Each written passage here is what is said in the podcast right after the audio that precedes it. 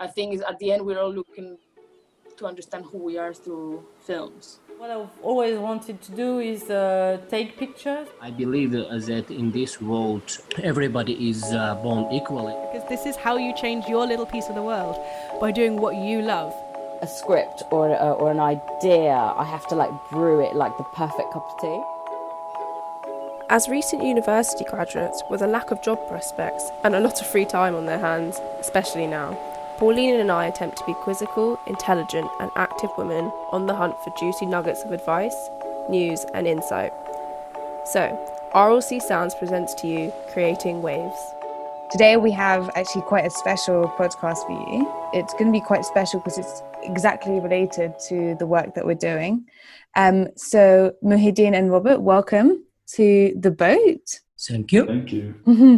So maybe you could just start by introducing yourselves and just quickly saying, what you're up to and your positions and just to get to know you a little bit.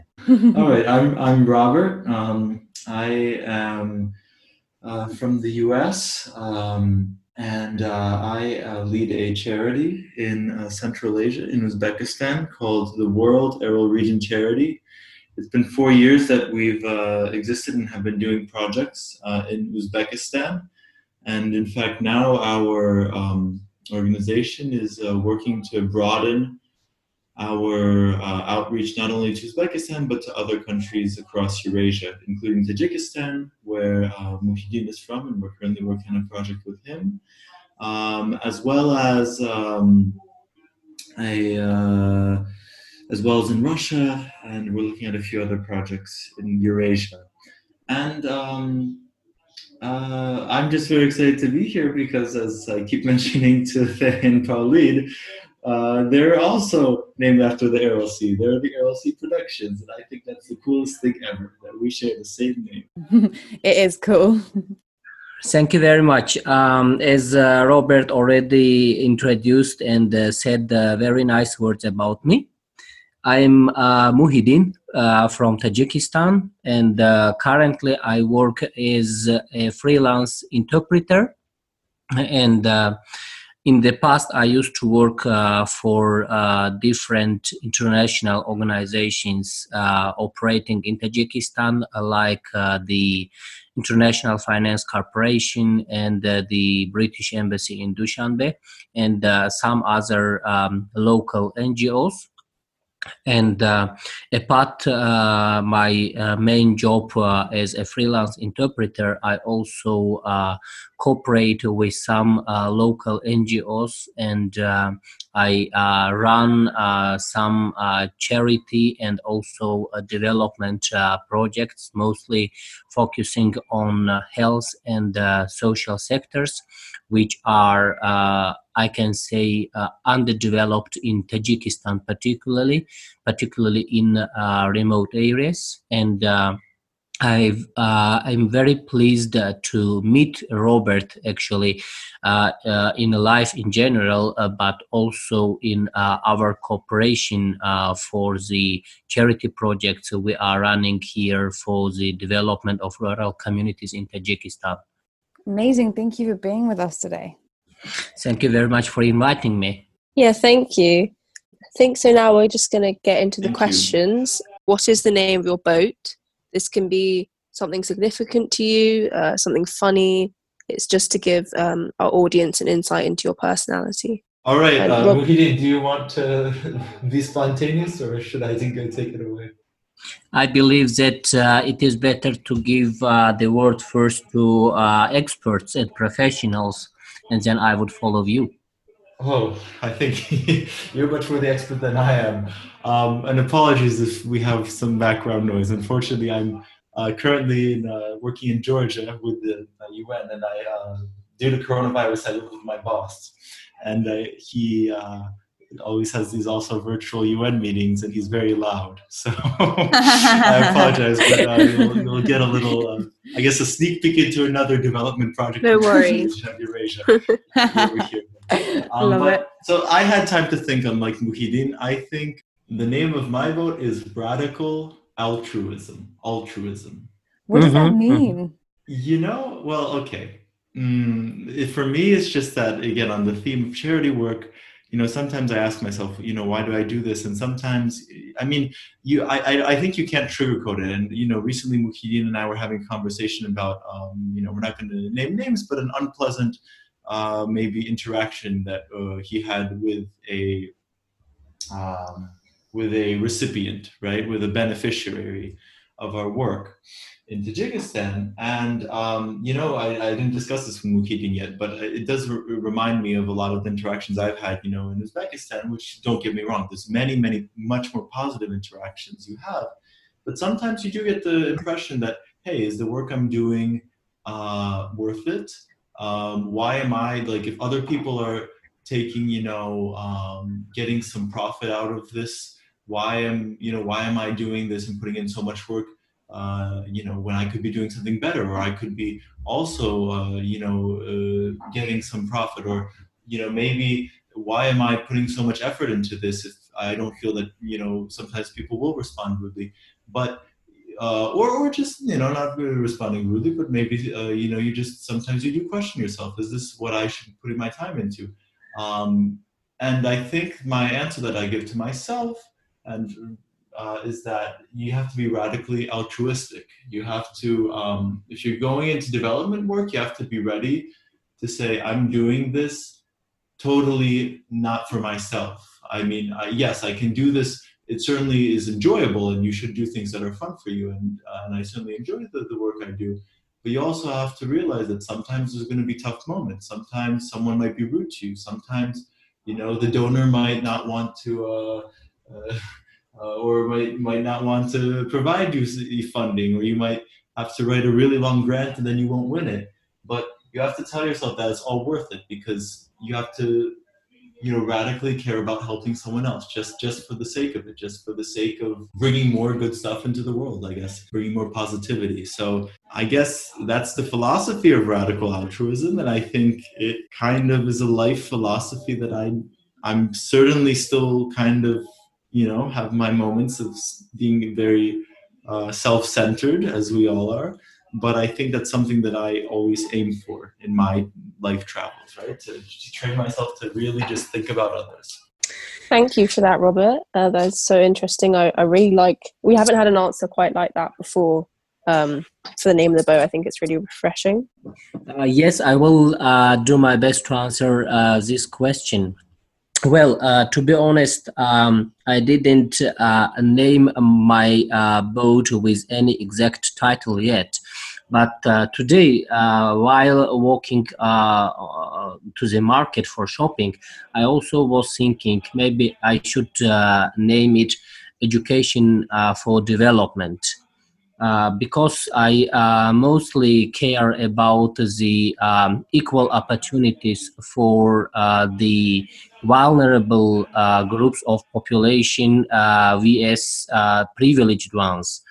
I believe that in this world, everybody is born equally, and everybody should have and should enjoy the rights, fundamental rights, equally.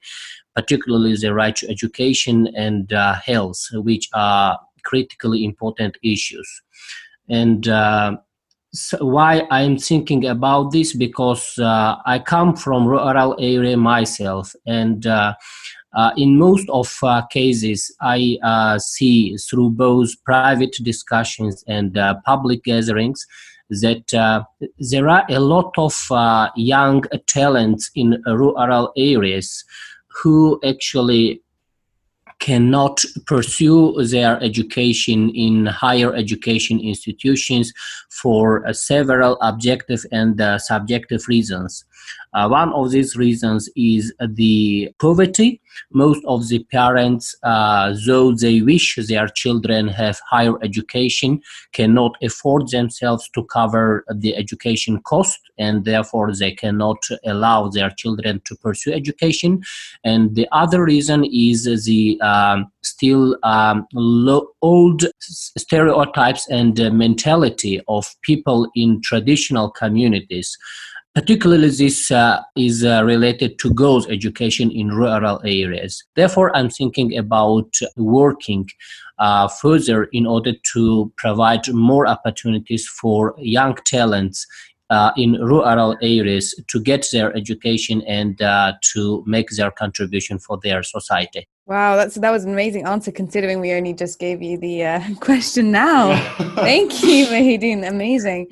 And yeah, thank you. Yeah. Yeah. So you're on this boat now. We're all on this boat together. So where is it sailing from? Mostly I'm trying to rely on charity. And of course, now COVID has aggravated the situation, not only in Tajikistan, but around the world. And mostly people have also changed their mind about their future plans and desires. But I do hope that once the situation gets back to normal life we used to enjoy before the COVID pandemic, I would like to try to launch a charity fund in order to mobilize funding, particularly to support the education of those young talents from rural areas. This is one of the ideas I have. Can we say we're sailing from, are we sailing from COVID-19? Like, is that, we're leaving COVID-19 and we're going forward into a bright new future? I am, Muslim, and most of the, let's say, philosophy of the Islam is to remain hopeful. And I believe that it is also the same with other religions.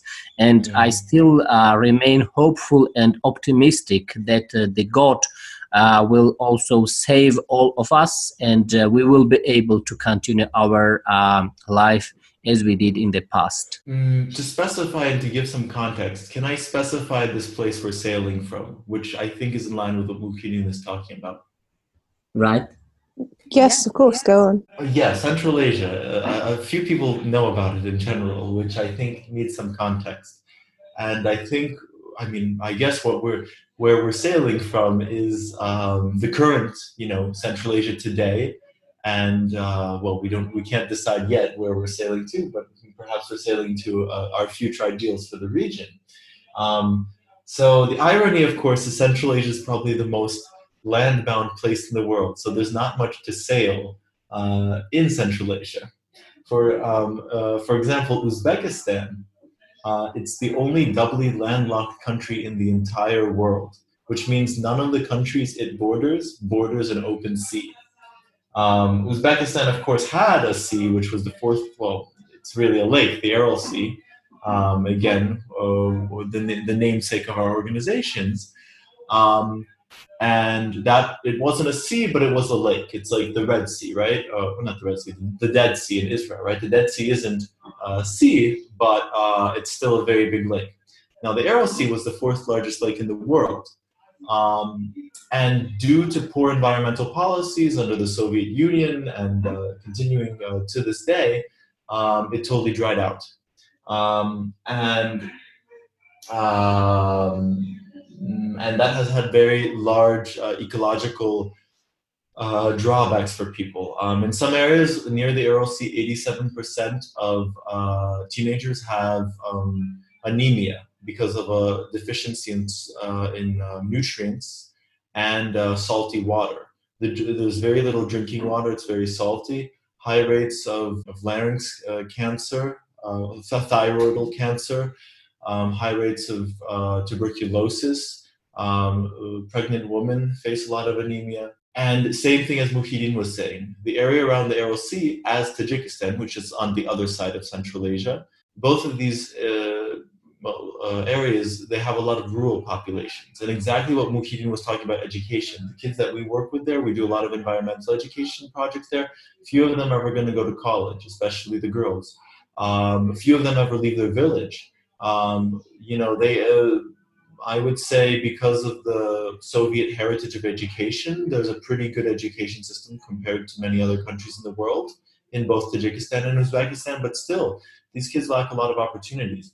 And, so we actually, our charity in Uzbekistan, at least, we have done a lot of work tackling those questions that Muhiddin was bringing up, is how can you provide rural children who haven't even had the opportunity or haven't been given the educational methodology and tools to have a voice and to share their own ideas? How can you teach them to take initiative? How can you encourage them to feel that they have the power to bring up ideas for ways to better their community? So what we do is, in the context of this environmental disaster, we lead educational programs in parallel to, you know, more concrete, like, ecological projects that we do, like installing filters. We also talk with these kids and lead programs where we encourage them to develop their own ideas and to discuss in teams what solutions they want to make locally for their communities, and discuss them how can they implement it, despite the lack of funding, despite the fact that they're in a rural community and many of them won't have a chance for a higher education. And perhaps hopefully they will. So it's about, I think, that's another issue. So I just brought up an ecological issue, an issue of maybe providing opportunities for young people. And now we have another, problem, so to speak, in Central Asia, which we can sail from, which is exactly COVID-19. And I think what's interesting, just to finish this off, about Central Asia as the place where to sail from, even though there's no water to really sail from in the region, not much of it, though Tajikistan does have some very nice lakes, is just the thing that this region has a lot of potential. It has a lot of talented, smart people, like Muhiddin, for example. And it's just a question that not a lot of people know about it. Not a lot of people around the world have heard about it and have cared to visit it or invest in it. And I think for a question for us as we embark on this boat is, you know, how can we get people interested? How can we get other people, you know, to participate in educational development and radical altruism, in this region, to join us on this boat, if we're going to pursue that metaphor. Thank you. I think you really laid out your views so well there. And we wanted to know then, where are you sailing to? This is where you see yourself going. I believe that now the COVID actually has become another milestone for everybody. Again, not only for the poor and disadvantaged countries like Tajikistan, but for everybody in the different parts and continents of the world for solidarity and for understanding how vulnerable we are before some very simple challenges. Maybe I am saying too much, but this once again made people think that now the humanity is able to fly to moon, to the space, and to create, for example, nuclear weapon and many other things. But as you see, there are some simple challenges which brings humanity back to the earth and think what we are doing actually with this earth. And with this planet we are living in, which is feeding the entire humanity. So I believe that this point will make it possible for many people, particularly decision makers, to change their mind about the work they are doing for the benefit of humanity and think about many things, like Robert outlined about the environment, which is critically important, and also for many other issues. And I believe that we are really, you are absolutely right, we are really sailing our boat from this COVID in a new thinking. And I hope that we will be able to run our boat to the target about which everybody of us have a dream. So we're on this boat and you can see sharks in the water. What do these sharks represent? What are the kind of issues that you're facing right now in the region? I mean, you've already spoken about COVID and the rise in numbers and kind of how that's affected you. But are there any other sharks lurking around that are threatening your work? People in our societies were less ready compared to other countries and communities because of the lack of information about the danger this disease has been causing. This is for COVID. And some other corresponding effects of COVID is that it has brought to, let's say, lockdown of the country boundary-wise. Now, particularly, for example, in Tajikistan, all of the borders are closed, and this also has caused logistic issues, for example. And most of the people are prone to migration now. Particularly, we had, let's say, several thousands of migrants from Tajikistan working in Russia. And first issue our migrants have is that they are also stuck in Russia and other countries where they have been working and living, and they cannot, for example, visit their families and relatives. On the other hand, the most important issue, which also has affected both migrants and their families seriously, is that due to the lockdown in the countries of their operation, they have not been able to work, and accordingly they cannot earn money and send money to their families. And the families are also striving here, particularly those vulnerable families which have some COVID patients now. Definitely they need financial resources to buy medicines and to buy some food and else. And these are some of the difficulties we have been facing due to the COVID. And on the other hand, lack of infrastructure is also making it difficult. And awareness of the people, as I already outlined, is another issue. Most of the people are not still ready to follow the recommendations provided by international organizations like WHO. And most of the people are not aware about the danger of this disease and also about the social distancing, for example, which can further aggravate the situation on which we have to work seriously. Yeah, definitely. Also about, it should be noted that now Russia has the second largest amount of infected people in terms of COVID. So, yeah, it's a pretty tragic situation, and they're the most, as you know, as in the U.S., right? It's service workers, it's immigrants who are the most at risk right now of getting infected. And I was just looking at some news broadcasts about Central Asian migrant workers, which there are a lot of them right now in Moscow and St. Petersburg, which again are the epicenters of now the second largest of the outbreak of the second largest affected, second most affected country in the world in terms of COVID. And these people are working right now, or if they're not working, they have limited living space. And both of those options aren't really that good. And as Muhiddin said, the problems of sending money, and also with those migrant workers getting affected. But I think, just to add, I think Muhiddin brought up an interesting point with borders. Even like more generally, like first of all, I was planning to go to Central Asia soon, and clearly I don't know if that's going to happen soon. So borders are a problem, but yeah, in general, I mean, Central Asia has a history. For example, a country like Uzbekistan has had a history of being closed to foreigners, being closed to Americans, for example. Or there's some troubles you used to have getting a visa. Don't even try getting a visa today to Turkmenistan, for example.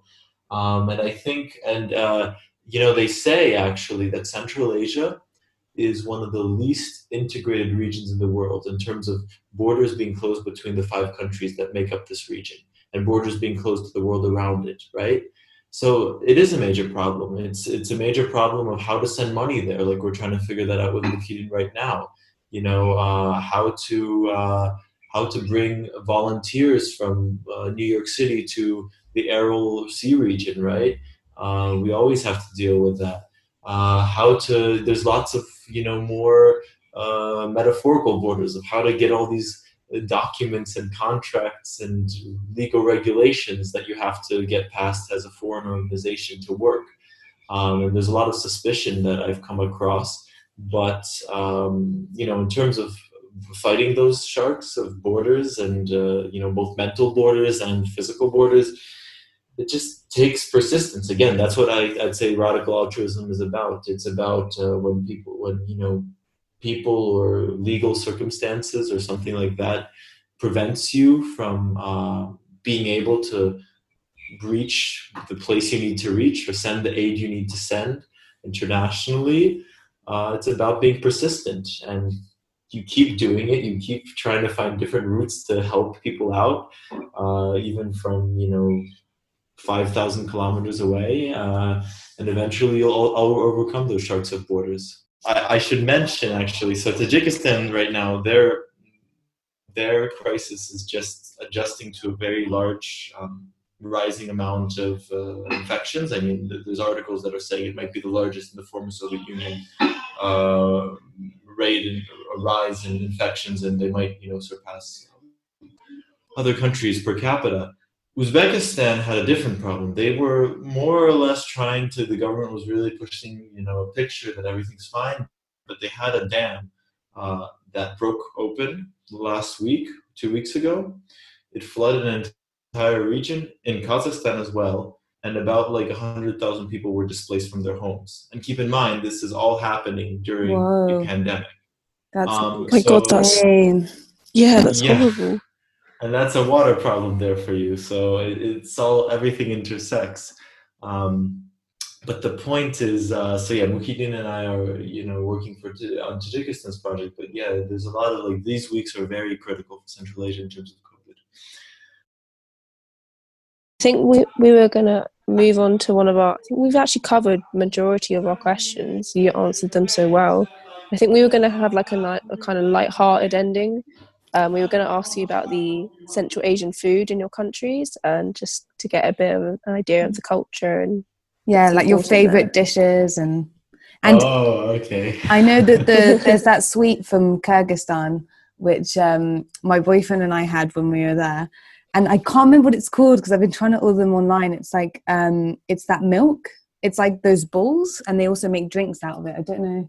Is that the? I mean, I haven't tried. Is that the famous horse milk beer? Yes, that's it. Muhiddin, do you know what it's called in Kyrgyz? I mean, kumis. Okay. Kumis. Yeah. What does it taste like? Really bitter. Really? Yeah, it's not. It's nothing I've ever had before. Muhiddin, what's your favorite food? For Tajik food. Are you asking me? Yeah. Yes. My favorite Tajik food, it is steamed dumpling, mantu. Ooh. Yum. Of course, everybody in our countries like pilav because it is considered to be the main dish for hospitality. And perhaps Robert knows that even there is a legend that until you host your guest with pilau, they don't leave your house. Amazing. Yeah, that's great. Did you host me with pilau, Muhiddin? I lived with Muhiddin when I was in Tajikistan. Did you host me with pilau? Because that means... Robert, do you remember? I hosted you with pilau several times. Okay, good. That means I've lived in your house. I'm just making sure, because I just want to make sure I lived in your house. Muhiddin treated me very well. Working, on these projects for the RLC, what I found is it's a symbol. It's not just about, for Uzbeks at least, but I think for all of Central Asia. I mean, it's an integrated region for Tajikistan as well. Water, their water issues are the RLC's issues. But it's a symbol of both, this example of, in a world now with COVID, with ecological crises all around the world, of what are the consequences of concretely human irresponsible actions towards the environment, right? And not only the environment, but just generally towards our planet, right? Towards society. Like, you know, if you mess with the planet, it messes with you, basically. That's, you know, the problem with the Aral Sea that it affected a lot of people. But what I found is it also is a lot about hope. I mean, you know, you talk to all these people and, you know, I would talk, I worked a lot with artists in Uzbekistan, for example. And all these artists, they see, for example, the Aral Sea as a cultural symbol. They see it as, you know, they call it the eye of Uzbekistan, or let's say the eye of Central Asia. It's this, it's like the window into what's going on in the country. And if it's doing well, then the country will do well. And if they can, you know, it's this challenge. Like if we can rally around, if we can rally the nation, the region, the world to, you know, restore this sea that we literally dried out, then how much more can we do for our country, you know, as people? How much more can we do for our planet? In a similar way, the Aral Sea is also a symbol. I think I went traveling around Central Asia in last summer. It was like we didn't know about the Aral Sea beforehand. We didn't go to the to the Aral Sea itself, but we, you know, were around the area, and I don't know, it was an incredible trip, and I think we'd had no idea kind of what to expect, and it's a region we hadn't heard a lot about. And when I wanted to set up this production company, which kind of focuses on arts and documentaries around social issues, I thought the Aral Sea was a great symbol for that. The company also aims to be sustainable and ethical, and yeah, for me the Aral Sea was definitely a symbol of doing that. I came across the Aral Sea through a documentary, and then when this came in to being the Aral Sea Productions, I thought it just tied in so nicely because of documentaries where I found out this information about the environmental damages going on there, and then to link it up with a production company called the Aral Sea, I thought it was just really important. The story really struck a nerve with me about the scale of like human impact and how people had known about the devastation and destruction in the Aral Sea since at least the 80s, and little had been done to really sort of on like a mainstream Western level to raise attention about that. So I thought it was important to reach out to some people who would be really knowledgeable about that, and that is you guys. Yeah, definitely. So yeah, that's me. There's a lot of power of the arts and filmmaking, documentary, podcast. I mean, in general, just, you know, different forms of artistic communication to spread meaningful social issues. We've done some of that, and I think, you know, it's really cool what you guys are doing. Thank you. Well, thank you very much. Thank you. No worries. So thank you for coming on. Yes, and it's been a pleasure. Yeah, I'm sure we'll do another one of these soon. For sure. Okay. Thank you. All right. Thank you very much. We'll stay in contact. Have a good day. Now, many of you may not know about the situation. Since the 1980s, the Aral Sea, once the world's fourth largest lake, has been decreasing in size because of human activities, mainly because of the mass industrial scale of growing cotton for fast fashion companies. Today, 90% of the lake has disappeared. This has had drastic and devastating effects on those who live there, including high rates of disease like tuberculosis, a lack of protection from elements, and mass unemployment. In light of this, we are proud to announce our partnership with two charities from the Aral Sea region in Uzbekistan. The World Aral Region Charity works to relieve the horrifying effects of the Aral Sea crisis on Uzbek towns through partnerships with local initiatives and with a range of cultural and educational projects. They aim to provide and promote global support. The other charity is the Accelerator Lab of the UNDP in Uzbekistan, who seeks to cover the dried up seabed with Saxal, a native drought-resistant tree, as part of their project, the Green Initiative. This organisation is part of the generation who witnessed the disappearance of the Aral Sea in real time. They wish to be the generation who changes the course of history and creates the Aral Sea forest. We really believe in their cause and hope to provide a platform for their work.